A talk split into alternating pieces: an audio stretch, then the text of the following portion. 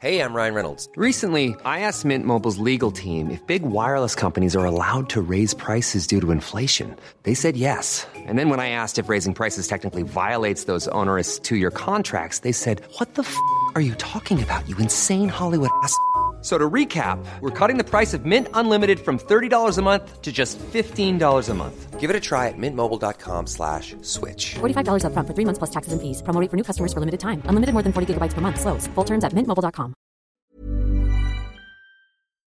Det är ju också någonting jag vill liksom berätta för folk. Att det spelar ingen roll vad du har för förutsättningar. Mina förutsättningar började borta i Iran för jättemånga år sedan. Och är du född här så har du lite ett försprång.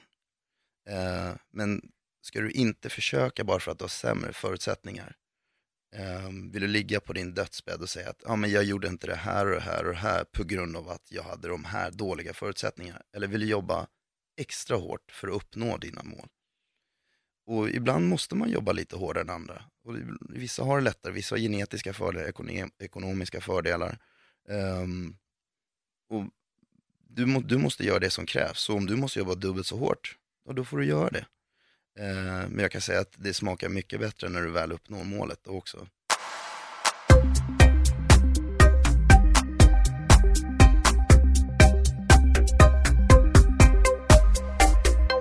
Ali Samet, välkommen till Paul Edvig podcast. Tackar, tackar. Idag gott folk så ska vi hoppa in lite i fitnessvärlden tänkte jag. Och jag kan börja med att förklara faktiskt varför du är här, vilket du egentligen redan vet, men jag ska förklara för gästerna. Alla som lyssnar vet att jag har ett lite jobbigt problem ibland med Instagram. Jag hatar Instagram samtidigt som jag är väldigt besatt av det. Ibland cirkulerar jag runt och man säger att världen är liten och Instagram är nog ännu mindre. Och där finns du väldigt ofta i mitt Instagramflöde. Och du är en mens fysik kör du, eller hur? Nu gör jag det. Jag tävlar egentligen i Athletic Fitness tidigare. Okay. Och det jag läste var i alla fall att du skrev ett väldigt snyggt inlägg om mål. Och då var jag så här, fan alltså det här måste vi ju gräva lite i. Så jag är lite nyfiken bara hur din resa började liksom in i fitnessvärlden. Jag har ju alltid styrketränat. Jag började när jag var 16 år och spelade fotboll hela mitt liv. Så att... någonstans för 8 år sedan så la jag av med fotbollen för jag stukade fötterna hela tiden och kände att nej, det här går inte. Och jag är en tävlingsmänniska så jag behövde något annat som kunde motivera mig på något sätt. Och då halkade jag in på en blogg och såg en kille som tävlar i Athletic Fitness. Tänkte jag fan, det här ser kul ut. Och testade på det och märkte att fan, jag är ändå helt okej på det. Tänkte jag fan, det här kan vara något för mig. Och jag har alltid tävlat i lagsporter så de har alltid andra att skylla på och sådär. Så kände jag att fan, det här, går det bra så är det bara jag och går det dåligt så är det mitt eget fel. Så att, så då började jag träna på det och körde min första tävling 2012. Kom 3:a, så därifrån fick jag blodad tand och tänkte att fan, det här vill jag bli bäst på. Så att, nu kör vi för att bli svensk mästare. Och hur har resan gått? Den har varit lite upp och ner. Ska jag ta det tävling för tävling? Eller? Nej, men men absolut. Vi kan börja. Hur var andra tävlingen? Andra tävlingen var 2014, 2 år senare. Så då tog jag egentligen 1,5 år off och tänkte nu måste jag bygga och förbättra mina svagheter. Och så satsade vi på svenska mästerskapen. Och då kom jag faktiskt 2:a. Och då fick jag ännu mer blod och tänkte, fan, jag var ju jävligt bra på det här. Såklart.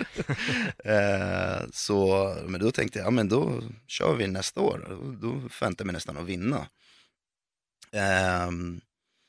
Men det slutade jättedåligt. Jag kom 7:a. Och det var ju jävligt jobbigt. Hur påverkade det dig att gå från 2:a till 7:a? Det var väldigt jobbigt. Det hände egentligen någonting som gjorde att det blev någonting som gjorde att det inte gick så bra som vi inte behöver gå in på här. Men, så att det var egentligen ett totalt misslyckande. Men sen var det en tävling 4 veckor efter det som inte är svenska mästerskapen men den största tävlingen i Sverige som går här i Solna Hallen, Tyngre Classic. Så där fick jag revansch och den gick in och vann. Oj. Och det var ändå nästan alla förutom han som vann SM var med på den tävlingen. Så att... Det var faktiskt en jävligt bra revansch. Men hur kändes det? Alltså, du måste ju ha gått från ett väldigt lågt självförtroende till en extrem boost i självförtroendet. Det går inte att beskriva känslan. Alltså, de veckorna efter att jag misslyckades var det jättejobbigt. Men då hade min coach och några vänner som verkligen pushade mig och sa att jag borde köra en annan tävling. Fast jag absolut inte ville. Jag ville egentligen bara sluta. Jag ville bara äta mig tjock och leva om och bra. Men jag tog tag i mig själv och bara, nej nu jävlar, vi måste plocka upp oss själva. Och det gick ju vägen, så det var ju en eufori som inte går att beskriva. Och jag tror många som glädjes med mig också, det hördes ganska mycket i publiken. Mm. För de visste att jag var jävligt besviken efter SM där. Men vad sa de som fick dig att verkligen fan rycka upp dig och inte bli en glassätande Ali? Nej men det är verkligen så, ska du bara lämna det här liksom, allt slit. Och så ska du bara lämna det med ett totalt misslyckande. Det blir så här, nej alltså det är ju jättemånga års slit bakom det här. Och det, nej så tänker inte jag gå ut. Men det var inte alls givet att jag skulle vinna den. Det var det verkligen. Så det var en av de lyckligaste stunder i mitt liv, måste jag säga. Just att gå från misslyckandet till vinsten. Det där är alltså, för det är rätt intressant när jag pratar. Alltså jag kommer ju då från MMA och där märker man att vissa... Alltså det gäller egentligen alla sporter, men det krävs också en mental styrka att kunna vända den extrema motgången till en framgång. Mm. Och det märks att du har verkligen den grejen, och den här storyn lyfter hela det mycket mer i dig. Kan du använda din situation för att motivera andra personer? Ja, verkligen. Det är ju många som har hört av sig efterhand. Alltså jag tror med personer som har hört av sig och sagt att de applicera utanför fitness och liksom att de har gjort högskoleprovet och totalt misslyckats och sen bara gett sig fan på att nej men jag ska klara det, och så har de skrivit till mig, och det är jätteglädjande att veta att man kan motivera människor på så många plan, så att det är jävligt kul. Vilket mindset hade du på nästkommande tävlingar? Så året efter det då var jag så här, ja men då avslutar du med en vinst och fan, nu är det självförtroende igen. Jag kom 4 året efter det på Svenska mästerskapen, och det var ju också ett jättemisslyckande enligt mig då. För att jag hade egentligen bestämt mig 2012 att jag ska bli svensk mästare, och jag hade satt ett mål att jag skulle klara det inom 5 år. Men efter 2 år, så första försöket, så kom ju 2 år. Jag tänkte fan, det här kommer ju plocka inom 3 år. Men det var det nej, och sen året efter det så var det ett nej igen. Men sen var det den här tävlingen efter SM igen, så tänkte jag, ja men ska vi försöka hämta hem den igen då för att lyfta upp oss själva. Men där kom jag faktiskt 2.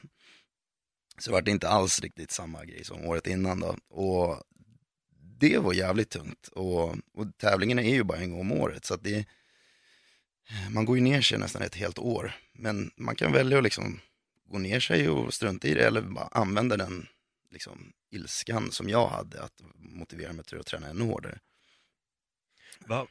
Hur bedöms en sån här tävling? Jag tänkte för folk som faktiskt inte vet hur man bedömer en sån här tävling. För det är kroppen, och kroppen är ibland väldigt känsligt för vissa människor. Och det kommer vi komma in på lite snabbt. Ja, absolut. Men hur bedömer man? Jag kan ju beskriva vad Athletic Fitness är. Det är inte riktigt som alla andra grenar inom fitness, utan du bedöms som bodybuilding på din fysik, där du ska vara symmetrisk, ha muskelmassa och du ska vara hård definierad. Och det är första ronden, så där får alla en placering. Nästa rond, då ska alla utföra chins och dips med din egen kroppsvikt. Och där ska du göra så många du klarar, så många som möjligt. Och så där har du jättemånga domare som står kvar. Det är jättestrikta regler, så det är inte riktigt crossfit, chins och sånt. Och där får du också en placering utifrån hur många du gör. Och tredje ronden är en hinderbana eller rodd, beroende på vilken tävling. Och då är det egentligen bara... Där får du en placering beroende på hur fort du springer hinderbanan. Så att du ska ha liksom, du ska se bra ut, du ska vara stark för din egen kroppsvikt, och så ska du ha uthållighet och smidighet i den här hinderbanan då. Så det är liksom en kombination av allting, och det var egentligen det som triggade mig. Jag tyckte fan, det här är jävligt coolt. Crossfit är ju nästan uteslutande, det är bara prestation. Och kroppsbyggning och fitness är ju bara utseende. Det här är ju en kombination av båda. Så att... Och just i fysiken så, ja, där brukar de flesta släpa med benen till exempel. Så att Har du liksom en jättebra överkropp men inte tillräckligt stora ben då, men då kommer du inte få en bra placering. Så hela året går, alltså mellantävlingen går ut på att förbättra sina svagheter. Och du vet ju ungefär hur det gick på förra tävlingen. Ja, men jag måste bli bättre på chins, så jag måste få lite bättre kondition, jag måste förbättra mina ben till nästa år. Och sådär. Så får man hålla på så. Vilken svaghet har du haft, fått jobba mest med? Benen har alltid varit där. Just förra året då var det baksida ben, hamstrings. Det är en jävligt svår muskel. Så har du inte den genetiken så får du jobba jävligt hårt. Och det är inte bara att träna hårt, utan du måste hitta en kontakt. Det är liksom en mind-muscle-grej som kommer med åren. Vilken har varit den bästa övningen för dig att just hitta den kopplingen när det gäller baksida lår? Det är ingen specifik övning så, utan det var att sänka vikten och försöka hitta, liksom blunda och verkligen hitta kontakten i muskeln och inte bara veva en vikt eller liksom en maskin från A till B. Det är ju där det liksom styrkelyft skiljer sig från kroppsbyggning, utan styrkelyft ska ju lyfta en vikt från A till B bara. Men kroppsbyggningen går ut på att där är ju kontakten och belastningen som är viktig. Och inte just att du kommer från A till B med själva rörelsen. Mm. Så när folk står och svingar sina biceps curls, vad tänker du då? Då tänker jag, han kommer bli bra på biceps curl. Man kommer inte bygga biceps. Han kommer bygga biceps, men det kanske inte är det mest optimala sättet. Jag tycker det är rätt roligt ibland när man är på gymmet och ser folk som verkligen, alltså bokstavligen står och kastar med vikterna. Speciellt folk som är helt otränade också. Ja. Det blir så här, så här kommer du se ut i 10 år. Men det ska jag också säga, när jag kollar på dem så tänker jag, fan, så där tränar jag också. Jag visste inte bättre heller. Alltså numera så finns ju sociala medier, information, internet, allting finns ju. Så folk är ju mycket duktigare när det kommer till träning, kost och hälsa och allt vad det heter. På min tid, där flyttade du bara vikten från A till B för att du ville ta så mycket vikt som möjligt för att ta mer än dina kompisar. Mm. Det var det enda det gick ut på med träningen. Och när upptäckte du att det inte var så? Det var faktiskt kanske några år sedan bara. Och då började jag träna när jag var 16 år, så jag har tränat i 19 år på gym. Så att det är många år av fel. Mm. Vad skulle du säga är den... Om du hade en sanning då för, vi säger, 10 år sedan som har visat sig varit helt fel när det kommer till träning, vad skulle det vara? Oj, det är ingen sanning så, men jag tror generellt också bland människor att man tror att det går fortare än vad det gör att bygga muskler. Nästan alla är besvikna över sina resultat. Det är därför alla är ute och letar efter de här tweaksen och varianten, och ska man vinkla armen så, ska man ta kreatin innan träning eller efter träning, och det handlar inte om de här små sakerna, utan det tar verkligen jättelång tid att bygga muskler. Det är den sämsta avkastningen i världen kontra möda resultat. Jag skulle säga att det är bättre att plocka pantburkar för att tjäna pengar jämfört med liksom allt slit du gör för att bygga muskler. Så att tålamod är det man behöver om man ska bygga muskler. Fast jag vet att i alla fall för en 10 år sedan så gick det väldigt fort ifall man var kvinna i 40-årsåldern och satte sig på ett gym. För då var de ju rädda att de skulle vakna upp som bodybuilders dagen efter. Just det. Ja, det är ju tyvärr många som tror. Jag har ju även folk som säger till mig liksom att bli inte för stor nu. Nej. Jag har försökt bli för stor i 19 år och det har fortfarande inte hänt, så jag är inte orolig. Jag jobbade som PT förut och då hade jag instruktion med det var en ung tjej. Och då visar jag henne en klassisk benpressövning bara. Mm. Och då säger hon så här, jag kommer inte få så här stora ben av den här nu, va? Och då säger jag bara, vänta, vill inte du ha stora ben? Hon bara, nej. Jag bara, oj shit. Jag bara, det skulle du ha sagt innan du satte i den här maskinen. Hon bara, varför det? Jag bara, för att imorgon kommer du ha så otroligt stora ben. Ja. Och hon blev så nervös. Och då började jag garva, så tittade jag på henne. Jag bara, tycker du att jag ser stor ut? Mm. Hon bara, nej, du ser normal ut. Jag bara, jag har tränat ganska många år. Ja. Hon bara, okej. Okay. Ja, du ser. Ja. Och det jag ska också säga, så att det finns ju tjejer som ser väldigt vältränade ut, och det är de tjejerna kollar på och tänker, så där vill inte jag se ut. Mm. Och det är okej. Men det är ju, de vill ju se ut så. De har kämpat stenhårt för att se ut så. Men genetiken avgör jättemycket när det kommer till kroppsbyggning och det. Alltså du kommer nästan märka på inom 1-2 år av hård träning att, och jag har verkligen anlag för det här. Jag märkte att jag definitivt inte har det med tanke på hur många år jag har lagt ner på det här. Men ja, ger man inte upp så har man inte misslyckats, brukar jag säga. Nej. Vad har varit det tuffaste, som du säger? För det här med anlag och genetik, det ligger väldigt mycket i det. Var det någon gång då du kände att fan, har jag valt fel ändå kanske? Ja, hela tiden. Alltså jag har ju fotbollsbakgrund, så jag är ganska jävligt bra kondition ändå. Och atletisk av mig. Så när jag kom till hinderbana så var jag ganska bra. Och chinsen och dipsen var ändå enligt kroppsvikt. Så där behöver du inte vara så stor. Alltså, ju större du är, desto mer måste du lyfta. Så där kändes det bra också. Men just när det kommer till fysiken, det var väldigt svårt. Alltså jag hade, om jag ska plocka ut någon muskelgrupp, så kanske var bröst och biceps de mest utvecklade. Och det är kanske inte så konstigt, för man spenderar liksom 10 första åren på gymmet och bara köra diskopass. Men någonstans måste man ju stanna upp och tänka efter och tänka, ska jag fortsätta träna som jag alltid har gjort, eller ska jag börja förbättra mina svagheter? Annars kommer det fortsätta växa på samma sätt. Så då måste man göra det man är mindre bra på, det som är mindre kul och så vidare, för att utvecklas. Hur har din träning sett ut efter de här tävlingarna? Vilka punkter har du varit tvungen, som du sa lite baksida lår, men är det någonting mer där du verkligen har varit tvungen att fokusera grenspecifikt? Det blir ju väldigt mycket kring chins och dips. Alltså, det är ju övningar som faktiskt bygger muskler också. Men det är mycket chins och viktade chins, och även med gummiband för att komma upp i högre repsantal, och i dipsen också.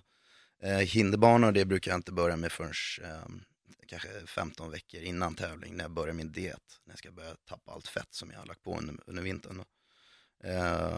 Och när det kommer till själva kroppsbyggningen, då är det egentligen extra fokus på mina svagheter, som förra året var hamstrings då.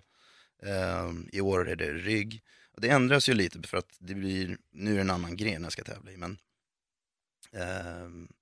man får ju kolla på sig själv på scenen och jämföra med de andra och kolla ut liksom att vad behöver jag förbättra här? För att bara träna hårt, det gör ju alla. Det handlar inte bara om det liksom. Tittar du själv, eller har du vänner och sånt runt omkring dig som ni analyserar? Nej, jag tittar själv. Jag ser ganska tydligt. Förut kunde du få lite pointers från domarna, men nu hinner inte de med det. Det är nästan 300 tävlande. De minns inte liksom vem som såg ut hur. Så att, nej, men man ser ganska tydligt vad det man behöver förbättra. Hur mycket har sporten vuxit de senaste åren? Det har nog vuxit ganska mycket på grund av sociala medier, som att det är ingenting som tv-sänds och sådär. Men just när bikini fitness och mäns fysik kom, så exploderar det. För det kräver inte så en jättestor fysik, det behöver inte vara helt gigantiskt för det. Så när bikini fitness är ändå en kropp som många tjejer kan tänka sig att ha.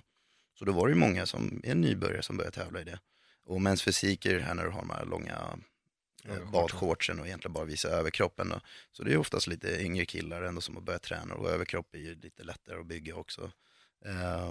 Så jag tror nästan deltagarantalet tripplades nog säkert för 4 år sedan när de 2 grejerna kom till Sverige. Ja, för fitness, jag håller med dig, för jag vet själv, jag jobbade som PT i nästan 10 år. Nu är det, jag tror jag började för cirka 13-14 år sedan. Och jag kan säga att från att ha sett gymmiljön från år till år till år. Så när jag började så var det, nu tjejer då, killar kör alltid för tungt. Ja. Tjejer körde alltid för lätt. Det var 1 kilos hantlar, för man ville ha långa och slanka muskler och alla konstiga teorier som fanns. Men mina sista 2-3 år, då började jag verkligen se tjejer som kom in och började köra knäböj tungt, började pressa, började köra biceps med liksom tunga vikter. Det var så skönt att se. Att de vågade. Killar återigen ständiga problemet. Ni kör för tungt, ni har ingen teknik, ni kopplar in fel muskler. Men tjejer började våga träna tungt, vilket jag tycker är, ja, men det är så här riktigt skönt att se. Ja, men det är för att de följer personer som de ser upp till och tycker de har en snygg kropp. Och då ser de att de tränar stenhårt och fortfarande har en jättesnygg tjejig, feminin kropp. Och det visar jag ännu mer att liksom, nej, du kommer inte bli man vaknar inte upp en hel dag och bara tänker, åh jävlar, vad fan har hänt? Jag vaknar upp besviken varje morgon och tänker, är det här? Is this it? Liksom. Och det är så sjukt när du säger det, för att alltså, man har verkligen en dagsform när det kommer till kroppen. Alltså, det beror helt på vad man har ätit, hur passet har varit, passet dagen innan och allting. Det är så sjukt små marginaler för hur en kropp ska se ut för dagen. Så är det. Alltså är du på tävlingsdiet, så är det ännu mer, då kollar man ju på sig själv nästan hela tiden. Så en dag kan du vakna, så är det lite mer vattnig, för kanske lite stressad, sovit dåligt eller ätit lite mer innan, eller tätt in på innan cirkulari. Och då ser det lite annorlunda, och då går man ju ner sig direkt, för alla vill ju ha en spikrak kurva neråt när det kommer till att tappa vikt och fett, men det funkar ju inte riktigt så. Så där är det ju viktigt att ha en coach eller ha liksom mentala styrkan att förstå att ja, men det är en berg-dalbana. Det är inte bara en spikrak kurva åt framgång. Hur lägger du upp en viktnedgång? Det är ganska simpelt. Utan jag räknar ut hur mycket jag förbränner på en dag. Och så lägger jag ungefär 500 kalorier mindre än det. Sen går jag kan säga med åren har det blivit lite mer på känn. Alltså att jag känner efter vad jag behöver och sådär. Och så kör jag kör en timmes promenad varje dag på morgonen.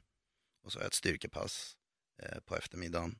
Och har jag energin så kan jag ta en promenad på kvällen. Nu är det så härligt väder och mysigt att gå ut och gå. Så att bara man aktiverar sig så är det bra. Det behöver inte alltid vara kopplat med till träning, utan bara röra på sig gör ju att du bränner fett. Har du någon favoritmat som du får äta under diet? Jag äter nästan dietmat året runt. Och det är ju liksom kött, fisk, fågel och med antingen potatis eller ris. Det är väl liksom allt runt omkring som tillkommer, liksom vad jag äter emellan. Det är mycket proteinbars. Sen kanske man kan unna sig lite mer såser och sånt när du inte är på diet. Det är viktigt, alltså det är svårt att få i sig mycket protein om du inte äter kött. Ja. Så att, nej men det numera är det ju mycket enklare att vara på det, för det finns ju proteinglassar och riktigt bra proteinbar som inte innehåller så mycket socker och sådär. För 5 år sedan var det inte alls samma sak. Då var det den här Kvarg Fun Light. Exakt. Fan, det smakar som glass alltså. Ja, men nu ser du ingen gör den. Det är liksom, nej, nu kan du köpa riktigt god proteinglass med 200 kalorier och knappt någon socker i. Och det är hur bra som helst. Mm. Men hur många mål mat äter du per dag när du inte går på diet? Du säger för sig att du dietar mer eller mindre, att du går på dietmat hela tiden. Men vad är skillnaden på en off-season och en... Jag skulle säga att off-season så äter jag verkligen mer när jag är hungrig kanske. När jag är på tävlingsdiet så... Nu kör jag något som heter periodfasta, så jag äter inte något förrän lunch. Och det gör jag inte på grund av att det är en bättre diet än någon annan. Så länge det ligger under ett kaloriunderskott så kommer du tappa fett. Sen får du välja vilken diet beroende på din vardag och din situation, vad som passar bäst på dig. Jag har aldrig varit sån som äter frukost, jag är inte så hungrig på morgonen. Så då passar det mig att bara fasta till klockan 11-12 och så äter jag lunch som första måltid. Och så blir det nog mellanmål vid 3 och sen tränar jag och så blir det en stor middag, en rejält stor middag. Och det är lite det du får också, att äter du inte så ofta så kan du äta stora måltider och det kan vara trevligt ibland. Sen blir det något litet mellanmål när jag går och lägger mig. Intressant, för jag har faktiskt gått på fasta också i nästan ett halvår nu. Aha. Det är ett extrem effekt på mina grejer, och jag äter också väldigt mycket kött för att jag mixar det med Palloquins kött och nötter frukost. Okay. Så jag äter den varje dag, vilket har gjort stora förändringar. Jag personligen känner att jag har haft mycket mer energi också av att gå över på fasta. Jag skulle säga att det beror lite på vad du jobbar med till exempel. Alltså jobbar du som flyttgubbe och du ska fasta fram till 12, det kan bli rätt jobbig förmiddag. Jag jobbar inom IT, så jag sitter... Det är mest mina fingrar som rör sig och hjärnan som tänker. Så jag behöver inte så lika mycket energi på morgonen. Men är du liksom PT eller du rör på dig väldigt mycket, då är det nog bra att få isen. För eller så blir du jävligt grinig. Ja. Du kan säkert stå ut med det. Ja, det jag har lärt mig är nog att jag kan kontrollera hunger på ett sätt som är väldigt annorlunda. Men då jobbar inte jag med flytt. Och det har jag gjort en gång i tiden. Ja. Jag hade nog inte pallat periodiskt fasta under den perioden kan jag säga. Men om vi hoppar tillbaka lite till dina tävlingar, så hur gick det sen? Hur gick sen? Nu fram till då 2016, då kom jag 4 på SM, 2 på Tyngre Classic, och det var ju nog det började ju jävligt bra, så gick det bara liksom, och då ska man ju säga att andra plats och fjärde plats är misslyckande för mig. Jag ville bli svensk mästare, det fanns liksom ingenting annat. Och då blev det 2017 och då blir det år 5. Så då var det lite så här. Ja, jag kan ju fortsätta efter det, men du satte upp ett mål på 5 år och du ska uppnå det inom 5 år. Då får du se till att lösa det här i år liksom. Men jag kan säga att efter 2016 så var det liksom så här, varför bryr jag mig så här mycket ens? Varför blev det här så jävla viktig grej i ditt liv? Jag vet inte. Och där är det viktigt att tänka tillbaka till sitt varför. Varför börja med det? Varför det här var viktigt? Och jag minns faktiskt att jag alltid tävlat och jag tycker om det. Jag har alltid idrottat och alla möjliga saker. Men jag har aldrig varit bäst i Sverige på något. Och det var liksom en fix idé att jag måste bli bäst på något. Och bli svensk mästare kan alla förknippa sig med. Det är liksom vinna en specifik tävling. Det vet inte alla vad det betyder. Men om du säger att du har varit svensk mästare i någonting, det vet alla vad det betyder. Så det spelar ingen roll vilken sport eller idrott det är. Så det var egentligen det. Jag har liksom inte gått igenom hela livet och gjort alla dessa idrotter och tävlingar och egentligen aldrig vunnit något stort. Fråga bara där. Varför har vi ett behov av att bli bäst på någonting? Ja, jag vet faktiskt inte. Det är någonting som driver mig. Jag gillar att tävla med. Och det kan vara allt möjligt med grabbarna. Och bara man kör bowling så måste det ju vara lite så här. Det triggar en lite extra. Bara stå och kasta klot. Det är inget kul. Nej. Men det finns ju de som tycker det. Så det är, liksom, det är bara mitt personliga tycke. Fast det är ju ändå det. Alltså, det är ju den tanken som särskiljer mästare från icke-mästare. Så må det vara. Så är det. Mm. Men det är en intressant fråga. Ja. Så att nej, då var du tvungen att lägga in ännu en växel. Jag vet inte hur många växlar jag har, men... obegränsat. Så, ja. Så, och då, 2017 så var det tvärtom. Då var det Tyngre Classic innan SM. 2 veckor innan. Och i samband med det valde jag att testa på den här nya grenen mäns fysik som jag aldrig tävlat i. Så då började jag med att köra Athletic Fitness på lördagen och så körde jag mäns fysik på söndagen. Och jag var favorittippad att vinna både SM och Tyngre Classic i Athletic Fitness. Men fysiken var egentligen inte bara en kul grej, för jag tävlar alltid för att vinna. Men som att det var min första tävling i det så kan jag inte förvänta mig att vinna. Det ska man aldrig göra. Men där fick det gå lite som det går. Det var lite för att se hur jag står mig i den grenen för kanske framtiden. Så då började vi med Athletic Fitness på lördagen. Och kom 2. Så det var ingen vinst.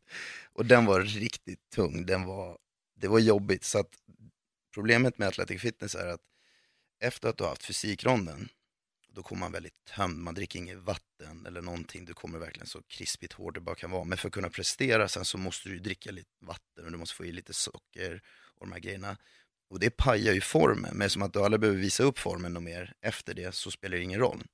Men jag skulle ju köra mäns fysik dagen efter där du faktiskt bara bedöms på din hårdhet och symmetri.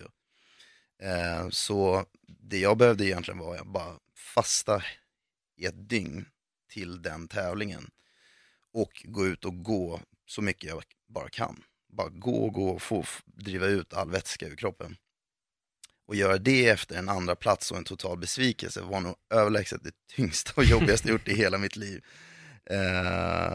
Tack och lov hade jag en tjej då som pushade mig och drog ut mig och sa att nej, du ska inte ge upp här, nu ska vi gå ut och gå. Så vi var ut till 02 på natten. Oj. Och fortfarande drack ingenting, åt ingenting. Vaknade dagen efter, mådde skit. Formen såg lite bättre ut, men vi skulle inte köra förrän vid 4 på eftermiddagen, 3-4. Så jag hade fortfarande tid att svälta mig själv.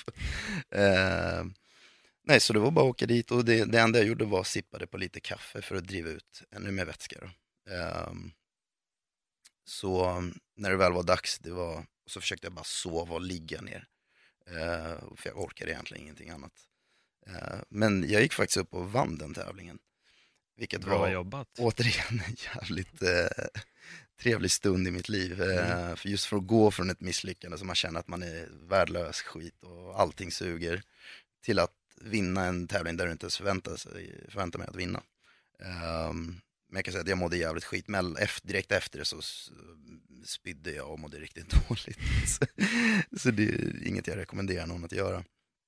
Men sen efter det, då var det ju 2 veckor kvar till SM. Och SM är ju liksom huvudmålet. Så då var det så här, ja men nu lämnar vi med positiva känslor. Och nu satsar vi allt vi har på SM i Athletic Fitness. Som har varit ditt mål i 5 år att vinna. Och det gick faktiskt vägen när det väl var dags för SM. Jag vann den till slut. Så 2017 blev jag svensk mästare i Athletic Fitness. Var det på 50 året eller? Det var på 50 året. Alltså du följde ju din egen plan. Ja, jag gjorde det. Det var bara, du trodde någonstans att det skulle gå fortare. Ja, på grund av den andra platsen på efter 2 år. Då, så, och där visar mig lite hur mycket du faktiskt vill uppnå ditt mål. Alltså ger du upp så ville du inte det tillräckligt mycket. Så att onekligen ville jag det här tillräckligt mycket för att aldrig ge upp. Och någonstans blir det inte en läxa utan något som kanske människor kan lära oss av att Ja, men det är inte en spikrak kurva till framgång. Det är massor med misslyckanden på vägen. Men det är inte misslyckande, utan det är lärdomar. Och med de här lärdomarna kommer du skaffa dig tillräckligt mycket kunskap för att vinna till slut. Och det är den edgen du har mot dina motståndare som inte har tävlat och misslyckats än. Du slår verkligen spiken på något extremt viktigt där. För det finns så många som väljer att, precis som du säger, ge upp vid minsta sak. Mm. Men en motgång är exakt som du säger. Det är en lärdom. Mm. Och det gäller att kunna ta dem med sig och bygga på det utöver det. Hur applicerar du det här till liksom, först och främst känslan när du väl vann innan vi halkar in på nästa spår? Det är ju lite overkligt. Man har ju en bild av hur det ska vara. Det här är en grej jag gör. Jag tror många andra gör också. Alltså, när jag tränar så visualiserar jag mig själv, ser mig själv vinna. Jag ser mig själv bli uppropad som vinnare, tar den här pokalen, står liksom händerna i luften och sådär. Men när du väl står där känns det som att man blir så lite handikappad och inte riktigt vet vad man ska göra med sig själv. Så när jag kollar på videon efteråt så är det så det. Hey, I'm Ryan Reynolds. At Mint Mobile, we like to do the opposite of what Big Wireless does. They charge you a lot, we charge you a little. So naturally, when they announced they'd be raising their prices due to inflation, we decided to deflate our prices due to not hating you. That's right. We're cutting the price of Mint Unlimited from $30 a month to just $15 a month. Give it a try at mintmobile.com/switch. $45 up front for 3 months plus taxes and fees. Promo rate for new customers for limited time. Unlimited more than 40 gigabytes per month slows. Full terms at mintmobile.com. There's never been a faster or easier way to start your weight loss journey than with PlushCare. PlushCare accepts most insurance plans and gives you online access to board-certified physicians who can prescribe FDA-approved weight loss medications like Wegovy and Zepbound for those who qualify. Take charge of your health and speak with a board-certified physician about a weight loss plan that's right for you. Get started today at PlushCare.com/weight loss. That's PlushCare.com/weight loss. PlushCare.com/weight loss. Konstiga rörelser för att bli så tagen av stunden, men riktigt vad jag ska göra med mig själv. Men det var ju en fantastisk känsla. Det var ju eufori utan dess like. Den långa kampen. Den var värt kampen. Ja. Och det är ju inte bara värt det att ha blivit svensk mästare, utan att jag har lärt mig själv att jag kan uppnå mitt mål oavsett hur lång tid det tar och hur många misslyckanden det är på vägen. Och det här kan jag applicera på vad som helst i livet, inte bara inom träning och sport. Och det var precis det som jag var på väg att fråga. Hur applicerar du den liksom lärdomen på ditt liv utöver då träning? Nej, men det gäller att hitta de här. Du måste ju tycka om det du gör, vad det än är. Om du inte tycker om det så kommer det inte gå. Du kan inte göra det. Alltså, jag måste ju onekligen tycka om träningen också. Det handlar inte bara om ett mål. Men samma sak i karriären också. Min dröm som liten var att jobba inom IT, för jag var en datanörd. Morsan kom alltid liksom, sa åt mig att stänga av spelen och sa, men det är ingen fara, det här kommer göra att jag kommer ha ett bra IT-jobb sen. Den logiken förstod inte hon då, men med spelandet och allt vad det heter så lärde man sig att bygga datorer och träffa människor, skapa sig kontakter och sådär. Sen var det liksom bara jobba stenhårt för att komma till att få det där IT-jobbet som man drömde om som liten liksom. Och det har du nu? Vi har det. Såklart. Men en liten annan grej som jag tänker på just med fitness, det är många motiveras ju också av att göra saker i sitt liv som kommer kunna generera pengar. Fitness så kan det generera sinnessjuka pengar, men det rör ungefär så här 4 pers känns det som, ungefär. Som kan uppnå det. Så vad är det som driver en att sträva efter det här målet där den ekonomiska gynningen inte finns? Så anledningen till att jag frågar det är för att vi också förvirrade någonstans att ekonomin är det viktigaste vi kan uppnå i livet. Ja, det brukar ju vara så. Jag ska säga att jag har inte dragit in ett öre på det här. Men du har fått några proteinbars. Ja, jag har sponsorer, så jag får träningskläder, jag får allt i form av kosttillskott och sånt där. Så på så sätt, men det har inte kommit först på senare år. Och många som kanske upptäcker mig idag ser att ja, men jag får kläder från diverse märken och kosttillskott och tänker, åh jävlar. Men de ser ju inte alla år av träning och allt jag har köpt själv för att komma dit. Så det är en stor kostnad egentligen innan det. Men jag har ju haft mitt IT-jobb, så det är ju där min primära inkomst ligger. Men jag tror faktiskt att många tror att det finns mer pengar än vad det faktiskt finns. Och det ska också sägas, jag tror de som tjänar mest inte ens tävlar. Utan de det är deras popularitet som gör att de tjänar pengar. Och det, du kan bli populär för ingenting. Idag i alla fall. Ja. Så att då ska jag säga att ja, vill du bli populär så satsa på det. Vill du vinna tävlingar så satsar du på det. Vad var frågan? Nej, men lite att man söker sig till den mäns fysik och alla de här bodybuilding-tävlingarna leder ju inte direkt till en konkret ekonomi. Nej. Vissa människor strävar kanske för att jag vill bli fotbollsproffs och det är sinnessjuka pengar. Mm. Lite det. Ja. Nej, alltså jag visste ju att det inte finns pengar här och jag gjorde det här bara för känslan. Jag brukar säga så, jag kan säga till mina barnbarn att jag var svensk mästare i någonting. Nu är jag inte ens barn, men vacker dag. Någon gång. Så, och som sagt, jag är en tävlingsmänniska. Jag tävlar bara för att vinna. Och ingen annan anledning. Det är ju en skön känsla. Och det motiverar en extra på gymmet också. Jag märker ju själv när jag inte riktigt har ett mål så gör man passet bara. Men det som triggar mig till att göra det lite bättre varje gång är ju just att jag visualiserar mig vinna en tävling. Och veta vad jag har för potential. Vad har du satt upp för nya mål?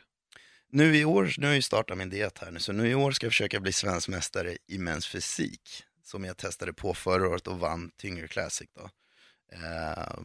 Fördelen med mäns fysik är att där finns det internationella möjligheter också. Så målet är att vinna SM och förhoppningsvis få köra nordiska mästerskapen, och går det vill det sig där så kan man få köra EM.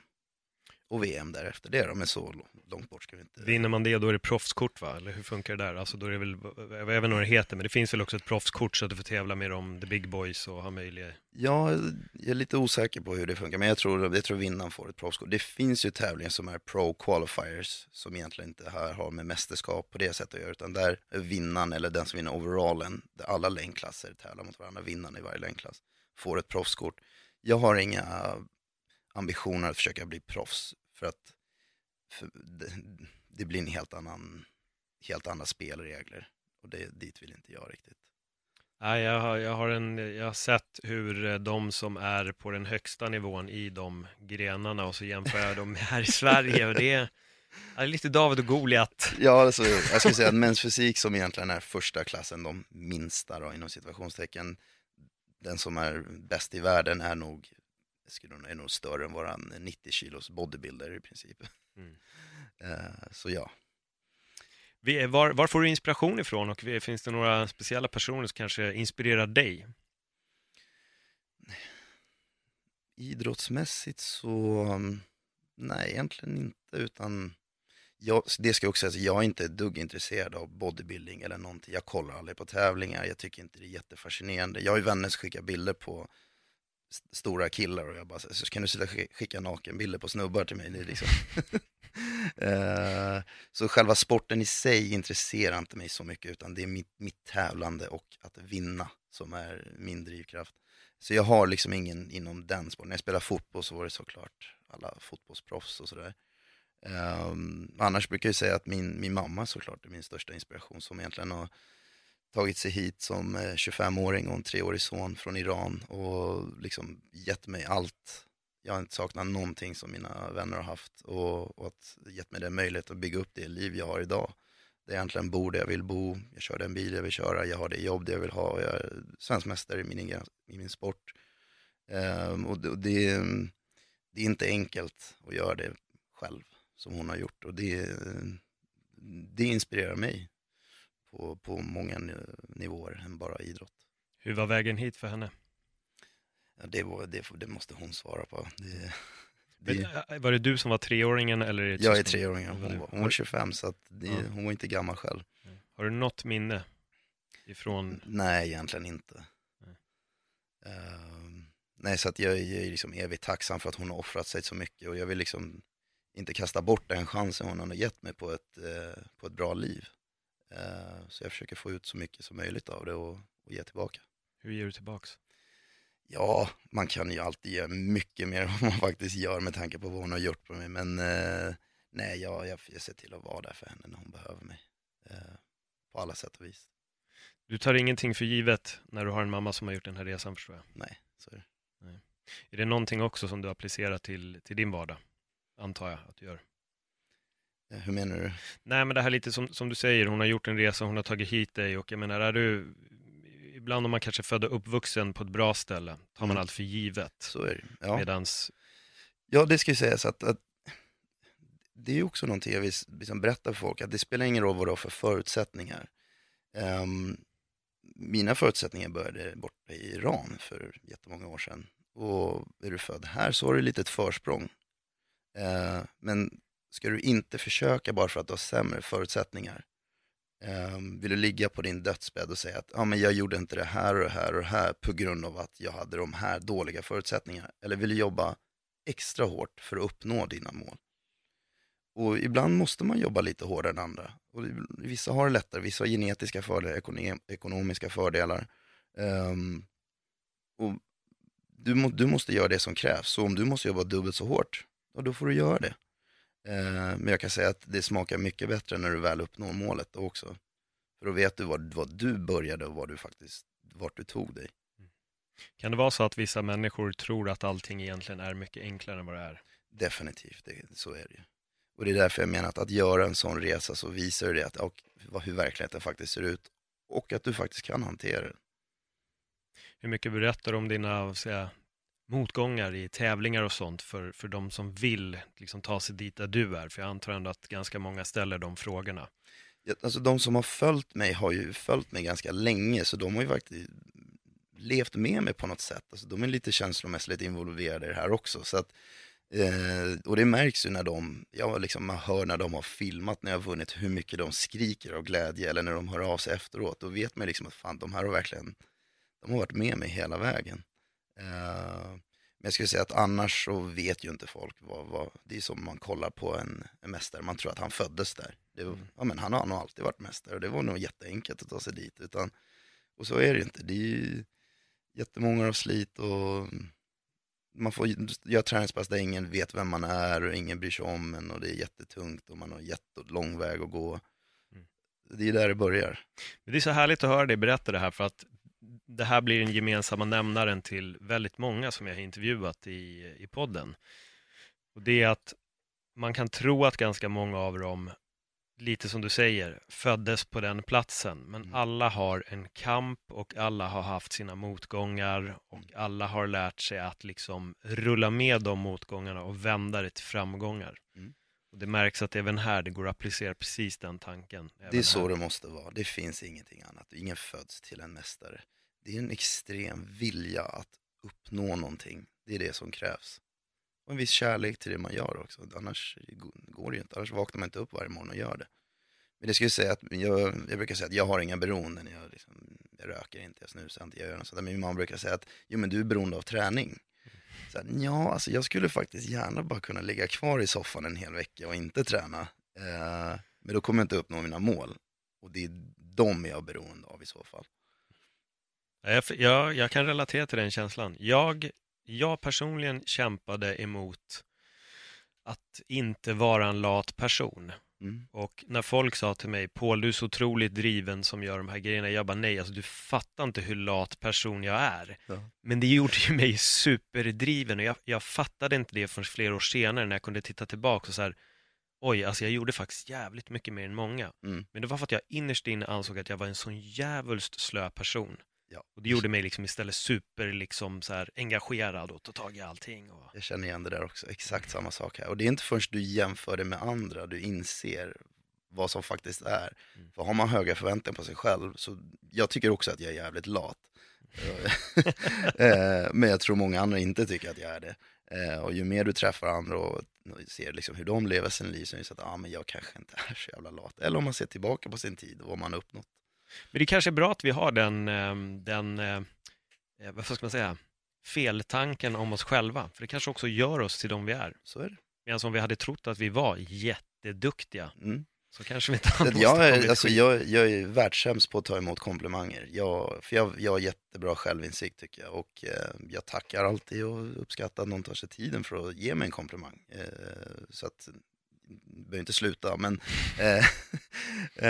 Men jag vet exakt vad jag står och vad som är. För att just när det kommer till fitness så kan man ju få beröm för någon muskelgrupp eller hur definierad det är eller sådana där. Men jag vet ju vart jag vill, så jag är inte nöjd förrän jag är där. Så att någon annan tycker att det ser bra ut, tack. Men jag är inte riktigt nöjd än.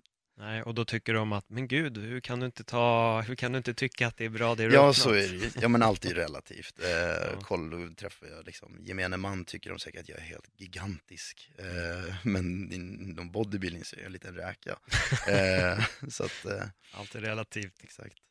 Men vad skrämmer dig?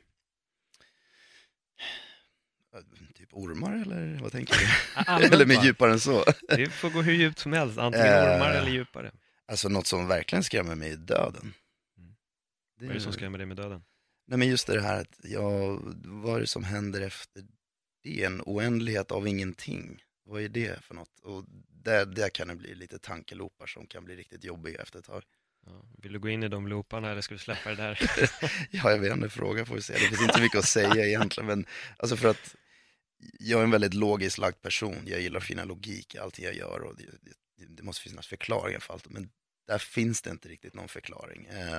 Och jag är inte troende heller, så jag har inte den comforten på det sättet som många av mina vänner har. Och därför gäller det inte riktigt att prata om det heller, för det är ingen som kan riktigt ge mig ett svar. Du kan liksom inte diskutera det. Nej, svaret det får vi ju då. Vi får se helt enkelt. Det kanske blir det här målet då, att spänningen, att få se vad som händer. Ja, precis, målet att dö. Den nya strävan. Exakt.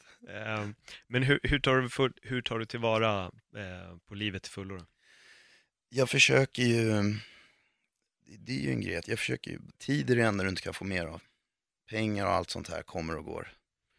Så jag brukar säga maxa livet. Liksom ordet som jag alltid lutar mig tillbaka på. Det är att försöka få ut så mycket av varje situation som möjligt. Det behöver inte vara att du ska köpa dyra saker och göra flådiga saker. Det kan vara som att du bara sitter i ett rum med en kompis. Få ut så mycket som möjligt av det. Jag hatar ledtid. Så jag försöker alltid göra mitt liv så mycket optimalt som möjligt, så att tajma allting och göra allt liksom den perfekta ordningen så att jag får mer tid för att göra saker som jag faktiskt vill göra. Och bo i Stockholm och jobba inne i stan kanske inte optimalt, för då sitter du i trafik en timme varje dag.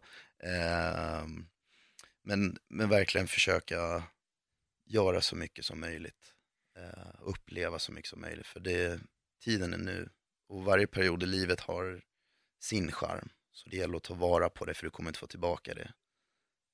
Vad är lycka för dig? Oj, vilken svår fråga. Vad är lycka för mig? Lycka är nog... Nej, jag vet inte. Fan. Vad är framgång? Framgång, nej, men för mig är framgång när du verkligen har kämpat för något och får liksom det kvittot på att du faktiskt är bra på någonting. Att det du har gjort har varit av betydelse. Och det behöver inte vara inom sport heller, utan det kan vara inom yrke eller vad som helst.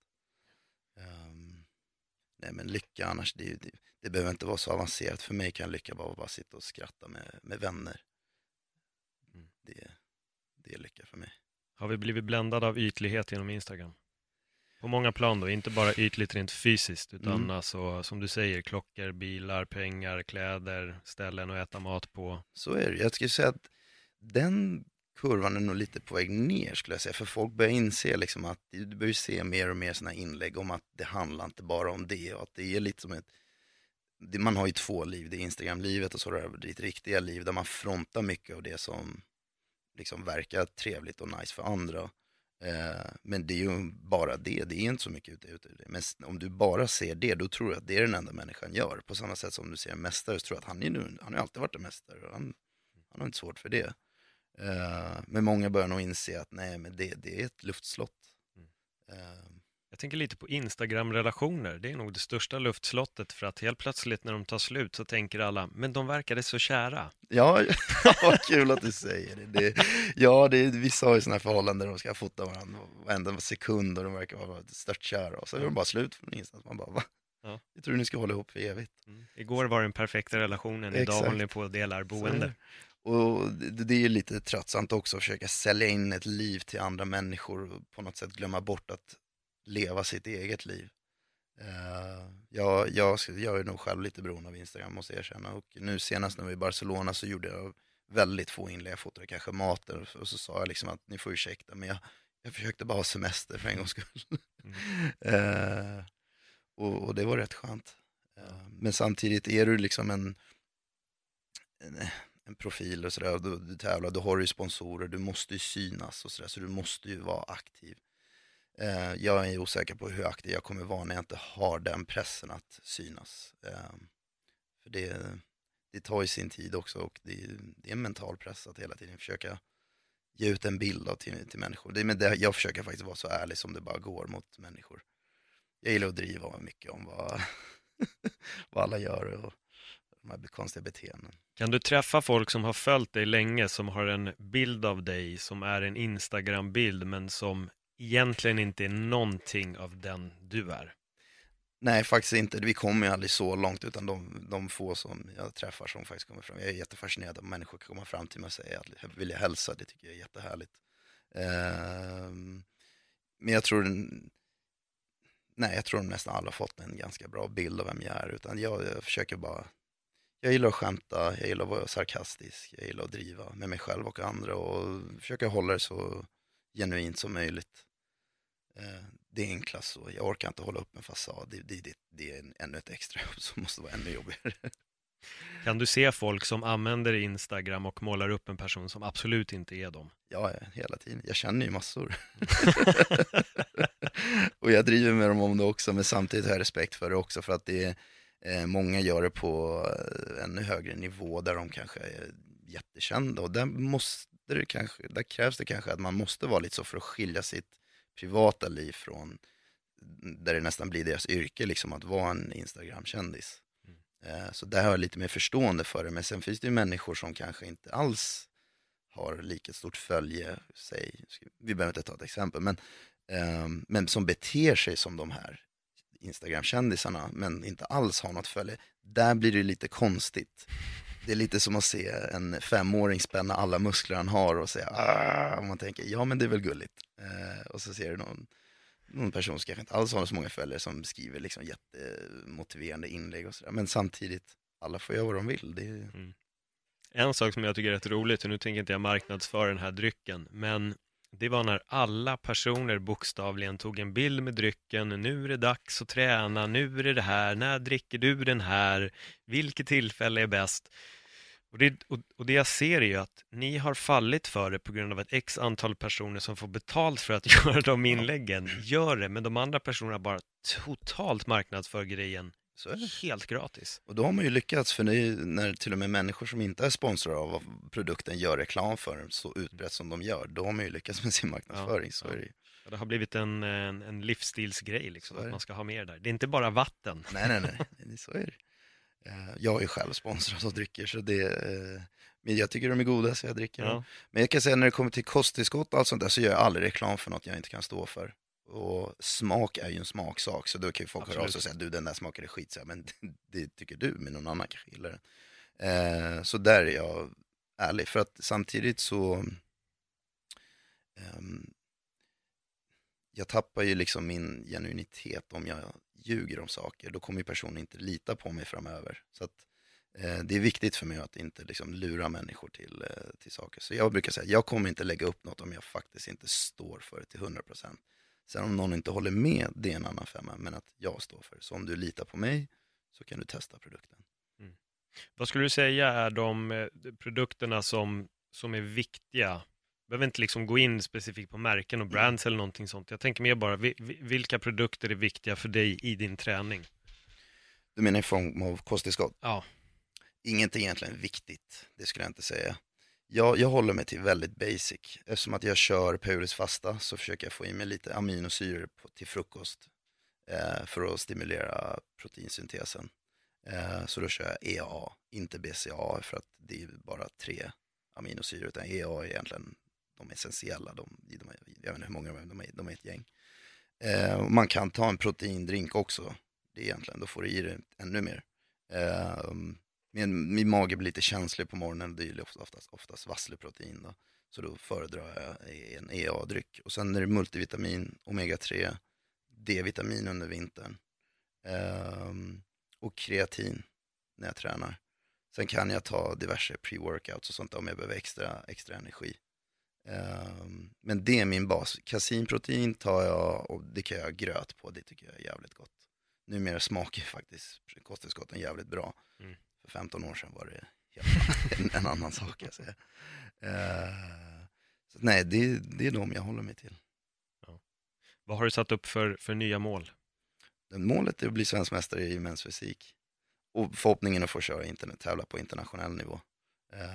Så att nu har jag, vad är det är 11 veckor kvar till SM. Så dieten är full igång här. Hur känns det? Det känns bra. Nu i början är den jobbigaste tiden när man fortfarande är lite små. Jag säger fet, men det blir fel för normala människor. Man inte fet, men lite plufsig liksom. Och då känns det som att det inte riktigt händer något. Men jag har gjort jättemånga tävlingsdieter nu, så jag har lärt mig lite på processen. Så att man får blunda lite för spegeln här i början liksom, så kommer det. Och 11 veckor låter ju, då har jag kört en diet på 15 veckor totalt, vilket låter som en jättelång tid för kanske gemene man. Men för mig är det konstant stress, för du måste bli av med fett. Du måste ju komma in stenhård i princip. Så 11 veckor kommer gå jättefort. Mm. Fråga, jag glömde faktiskt ta upp den. Vi var inne på det här lite med kroppar. Vi som har befunnit oss i träningsbranschen väldigt länge, vi har ju ett väldigt avslappnat sätt att prata om vår egen fysik, andra människors fysik. Upplever du att det kan bli missförstånd ibland när du pratar med folk som inte tränar? Att de tycker att det är så känsligt? Alltså jag gillar inte att prata så mycket om det som andra gillar att prata om det med mig. Det måste jag säga. Alltså jag är ju alltid den gemensamma mottagaren av det. Så att jag får ju alltid samma frågor, hur kan jag liksom bli av med fett och bygga muskler utan att träna eller och äta vad jag vill. Det är typ samma sak varje gång. Men samtidigt så kan jag lägga upp en bild och säga att ja, men man är lite småtjock efter helgens frosseri.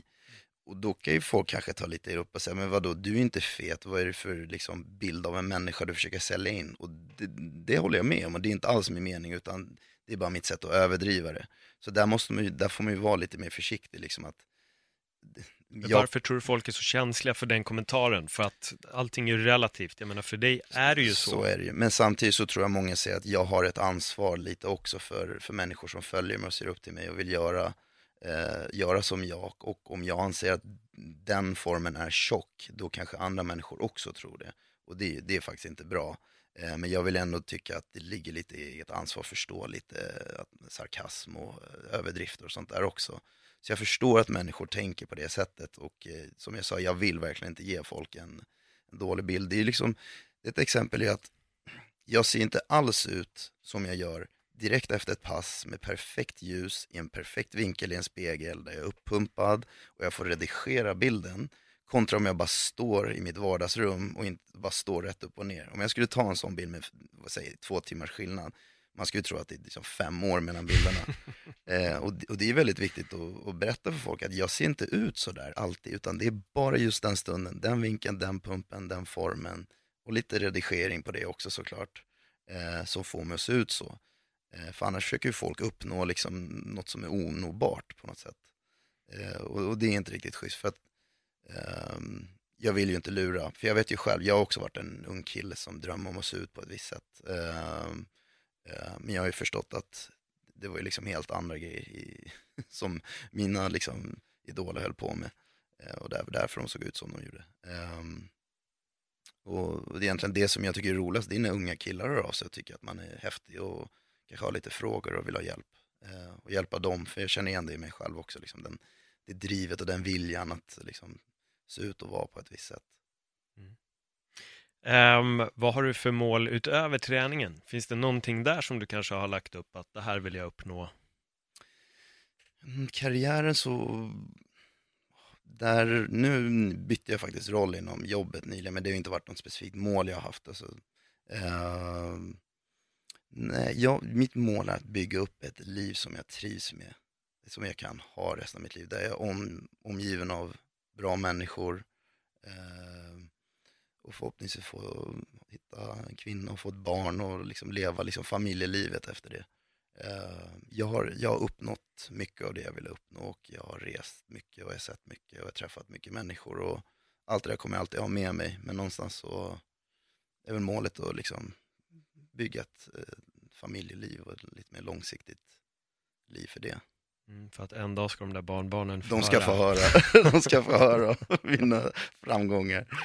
Nej, för det är ju också så att, att tävla inom fitness, det är väldigt själviskt. Det är svårt att vara på diet och vara med någon samtidigt, för att det måste vara på enligt mina regler hela tiden när jag vill göra saker. Det går inte att kompromissa. För det är ett mindset och ett fokus som inte går att... Jag kan inte gå hem bara efter ett träningspass. Jag ska inte jämföra med någon annan sport, men det är en livsstil. När jag lämnar gymmet så handlar det om att få i sig rätt näring i rätt tid. Och sen håller det på hela tiden. Det finns liksom ingen vila från det. Du lever den livsstilen. Och det blir väldigt egocentriskt till slut. Och det tycker jag är lite jobbigt faktiskt också. Så jag ser faktiskt fram emot att göra saker för andra när jag är klar med de här grejerna. Har det varit ett problem i dina relationer, den grejen? Det låter lite så, som att det kan bli en liten... Nej, alltså egentligen inte. Utan jag har haft väldigt förstående tjejer i min närhet som ändå förstår att det funkar, så jag är väldigt tydlig med det också. Så att, sen har jag haft personer som, när vi båda varit på det också, det är en utmaning. Mm. Det är en utmaning däremot. Men man får bara make it work, som vilket förhållande som helst. Det finns alltid utmaningar. Nu blir det väldigt specifikt bara liksom.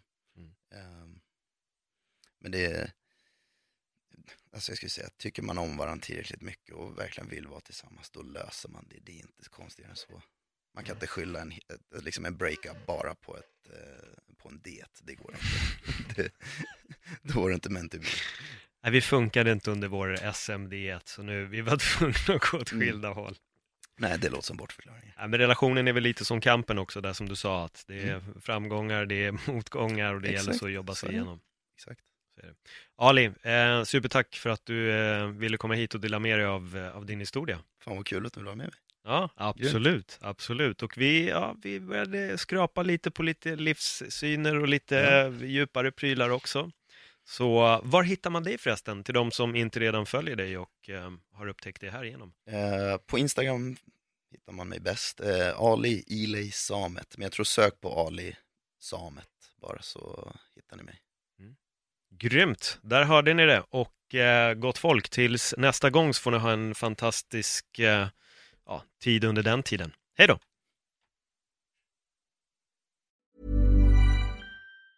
Mom deserves the best, and there's no better place to shop for Mother's Day than Whole Foods Market. They're your destination for unbeatable savings. From premium gifts to show-stopping flowers and irresistible desserts, start by saving 33% with Prime on all body care and candles. Then get a 15-stem bunch of tulips for just $9.99 each with Prime. Round out Mom's menu with festive rosé, irresistible berry chantilly cake, and more special treats. Come celebrate Mother's Day at Whole Foods Market.